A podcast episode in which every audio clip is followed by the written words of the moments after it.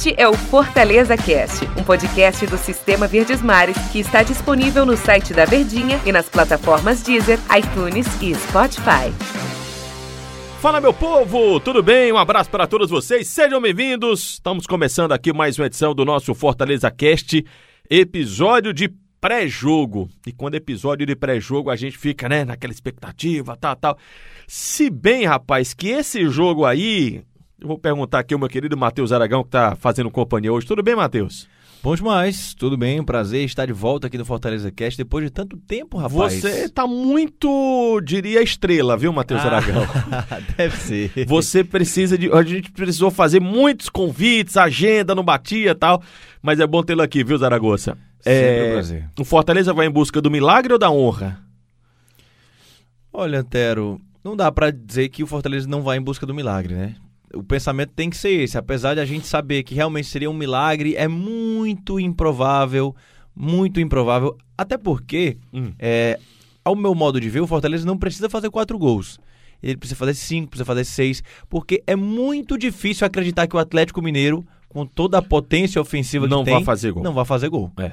Então, principalmente é, considerando um, cenário do jogo onde o Fortaleza vai precisar se lançar para o ataque, vai precisar ir de todas as maneiras para tentar fazer logo um gol no começo do jogo, para tentar reacender a esperança. E a gente sabe que o Galo tem um contra-ataque incrível, tem um contra-ataque fatal, tem Hulk, tem Keno, tem caras que colocam a bola para esses velocistas como o Nátio Fernandes. Então, é, considerando ainda todos os desfalques que o Fortaleza tem, principalmente no setor defensivo, realmente vai ser a busca do milagre, mas não dá para dizer que o Fortaleza não vai atrás disso, tem que ir atrás disso. Fortaleza não terá do seu sistema defensivo, eu sei que são três zagueiros. Aí quando você usa três zagueiros, os alas acabam sendo meio campo, né? Porque são alas, não são laterais. Mas colocado como sistema defensivo, só o Fortaleza vai ter apenas dois atletas, que é o goleiro, e aí o técnico vai escolher se é o Boeck ou se é o Felipe Alves, e o Tite. Porque o, o Pikachu tá fora, Crispim fora, Benevenuto fora, Tinga fora, Robson. Aí eu fui lá pro ataque Robson, né? E, aí o, Lucas no, e o Lucas Lima fora. Mas na defesa, os dois alas e dois zagueiros estão fora, né? O Tinga é zagueiro do time do Fortaleza. Então, tem bastante desfalque. O Voivoda tinha falado, após o jogo do Fortaleza contra o Atlético Paranaense, que ele iria utilizar a força máxima. O campeonato do Fortaleza, ele é ainda, né, continua sendo o da Copa, do Campeonato Brasileiro. Da Copa do Brasil foi um plus, né? É, foi um algo a mais é para o time extra. do Fortaleza. Já fez história, chegou à semifinal. Não é porque chegou à semifinal que não, não gostaria, não queria chegar à decisão. Mas, é, sabe as coisas quando acontecem, Matheus, assim? Não vou dizer que a contusão foi boa, mas é, de repente metade do time do Fortaleza fica de fora por questão de regulamento e algum tipo de contusão. E aí não sei se força o Voivoda a querer colocar time titular. E aí meu preserva esses jogadores. Não, ele não vai precisar poupar, porque você imagina assim, tivesse todo mundo à disposição, com exceção do Benevenuto e do Lucas Lima. Será que ele colocaria realmente todo mundo para jogar? O que é que ficava na cabeça dele? Como é que ia ser a questão de gestão? Aproveita que tem seis jogadores ausentes e aí você já tem, por consequência, tá poupando o time do Fortaleza. É um, né? time, é um time misto por, por mera casualidade, digamos assim, né?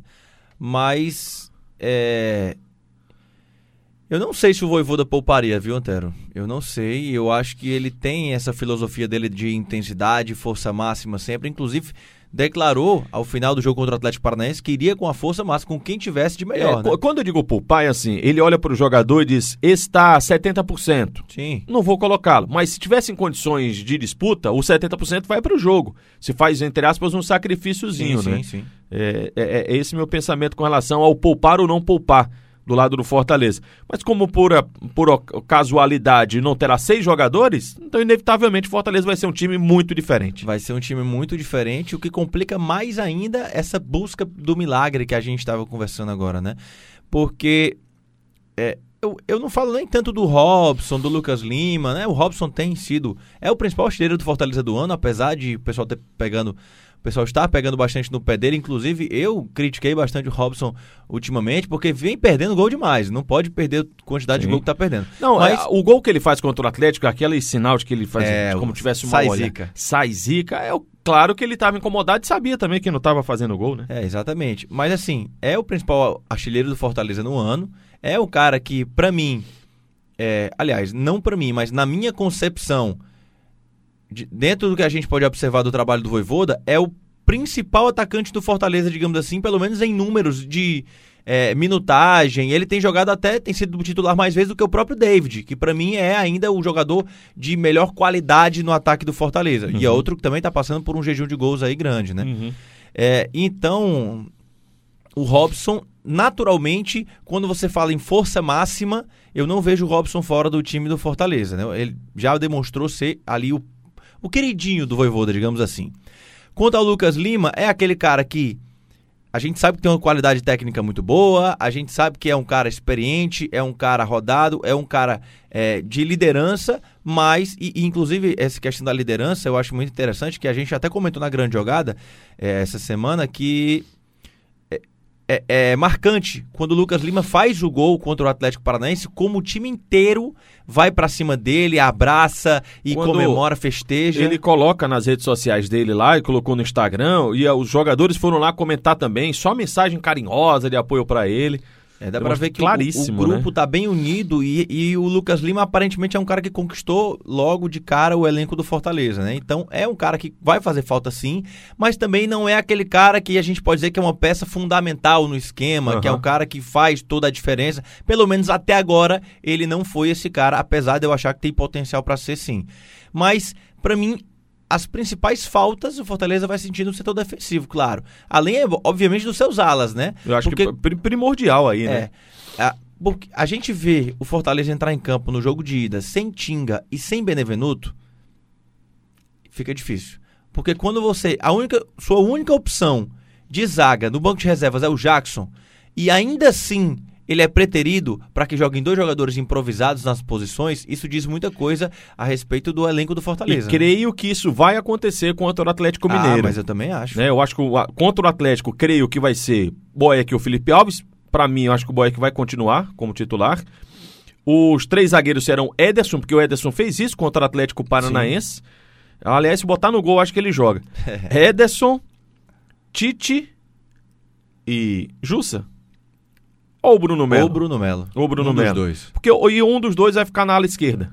E aí eu vou. Sim. Eu tô imaginando o Sim. Daniel Guedes como ala pela direita. Não sei se ele colocaria um Edinho. De repente, pode ser.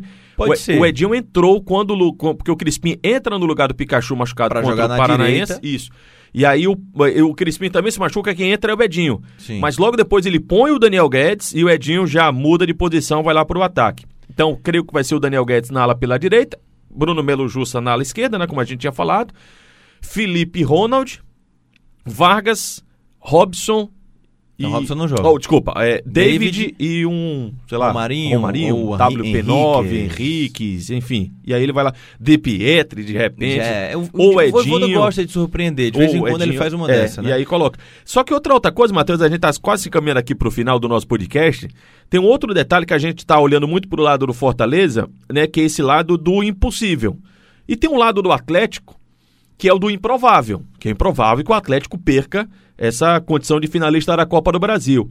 E no sábado, o Atlético tem uma outra decisão. O Atlético pega o Flamengo no Maracanã. E esse jogo pode definir o futuro do campeonato. Se o Atlético bate, eu sei que hoje a briga tá também junto com o Palmeiras, mas é que o Flamengo tem aqueles três jogos, mas em relação ao Atlético, dois jogos em atraso. E se o Atlético vence o time do Flamengo, esse adversário praticamente vai ficar para trás na briga pelo rebaixa... na briga pelo título do Campeonato Brasileiro. Então, acho que pelo improvável o Atlético também deve ser no time diferente contra o Fortaleza. É, é. É possível, é possível. Esse resultado de 4 a 0 e, e o Atlético tem cancha pra poder fazer esse tipo de coisa, Não, né? E quando, quando eu digo assim, é um time diferente, mas um diferente bom pra caramba. É, exatamente. O Atlético, você, o cara, se você parar pra analisar o elenco do Atlético Mineiro, é uma coisa surreal no futebol brasileiro. Normalmente É o Galo tem jogado com o Alan, Jair, Nacho, Nacho, Zaratio, Keno e Hulk. Keno Hulk. Se você Isso. for substituir, aí vamos pegar do. Você tem Savarino, você tem Diego Costa, você tem Sacha, Sacha. Vargas. Já, já substituiu os quatro E- aqui, e- né? E, a- isso aí, não, isso aí você falou só, Só os de- quatro só atacantes. atacantes, Só exatamente. atacantes. Quando você puxa mais pro meio, aí você tem Natan, Johan, é, quer ir pra volância? Tem Tietê, tem o é tem verdade. Alan Franco, tem... São inúmeros jogadores ali. O- acho que o único problema, eu tenho até que ver aqui, vou só dar essa confirmada, é o Mariano que continua machucado lateral direito. E né? aí você tem Guga. Aí você tem o Guga, tá resolvido, né? Do lado esquerdo tem Arana ou Dodô. Na zaga você tem Igor Cabelo ou Hever, Júnior Alonso ou Natan... Ah, o Natan Silva não pode jogar porque já atu- atuou pelo Atlético Goianiense. Já atuou isso. Mas é, é, é brincadeira o time do Atlético Mineiro. Se você pega o terceiro reserva de ataque do Atlético Mineiro, ele seria titular no Fortaleza, no Ceará. em é, é surreal. É surreal. É- É, o- surreal. Qual é o torcedor do Fortaleza que olha hoje pro ata- Ah, beleza. O cara pode me dizer, não, eu gosto do futebol do David, gosto do futebol do Robson. Tá bom. Queria o Sacha no teu time? Quem é que vai dizer que não queria? E o cara é o terceiro reserva. Ah, Antes do Sacha, entra Hulk, entra Diego Costa, entra Vargas. Vargas. Pô, O Mariano continua fora, viu? Só- Mariano só continua pra- fora. E o Cuca é muito engraçado, né? O técnico do Atlético, assim, porque ele é todo supersticioso e tal. E ele tem razão para algumas superstições. Aquela campanha do Fluminense contra o rebaixamento, né? Se, se eu faço, se eu participo daquilo, eu acredito em superstição pro resto da vida. E ele fez questão de falar, ó, é, cuidado, abram o olho para esse jogo contra o Fortaleza. Não tá definido, sabe aquele jeito bem cuca assim, sabe? Tenham muito cuidado, tá aquele negócio todo. O Mariano continua com lesão na coxa e o Alan também não vai jogar. É, Alan tá Tietê. Tietê. deve ser o titular. É, e, aí?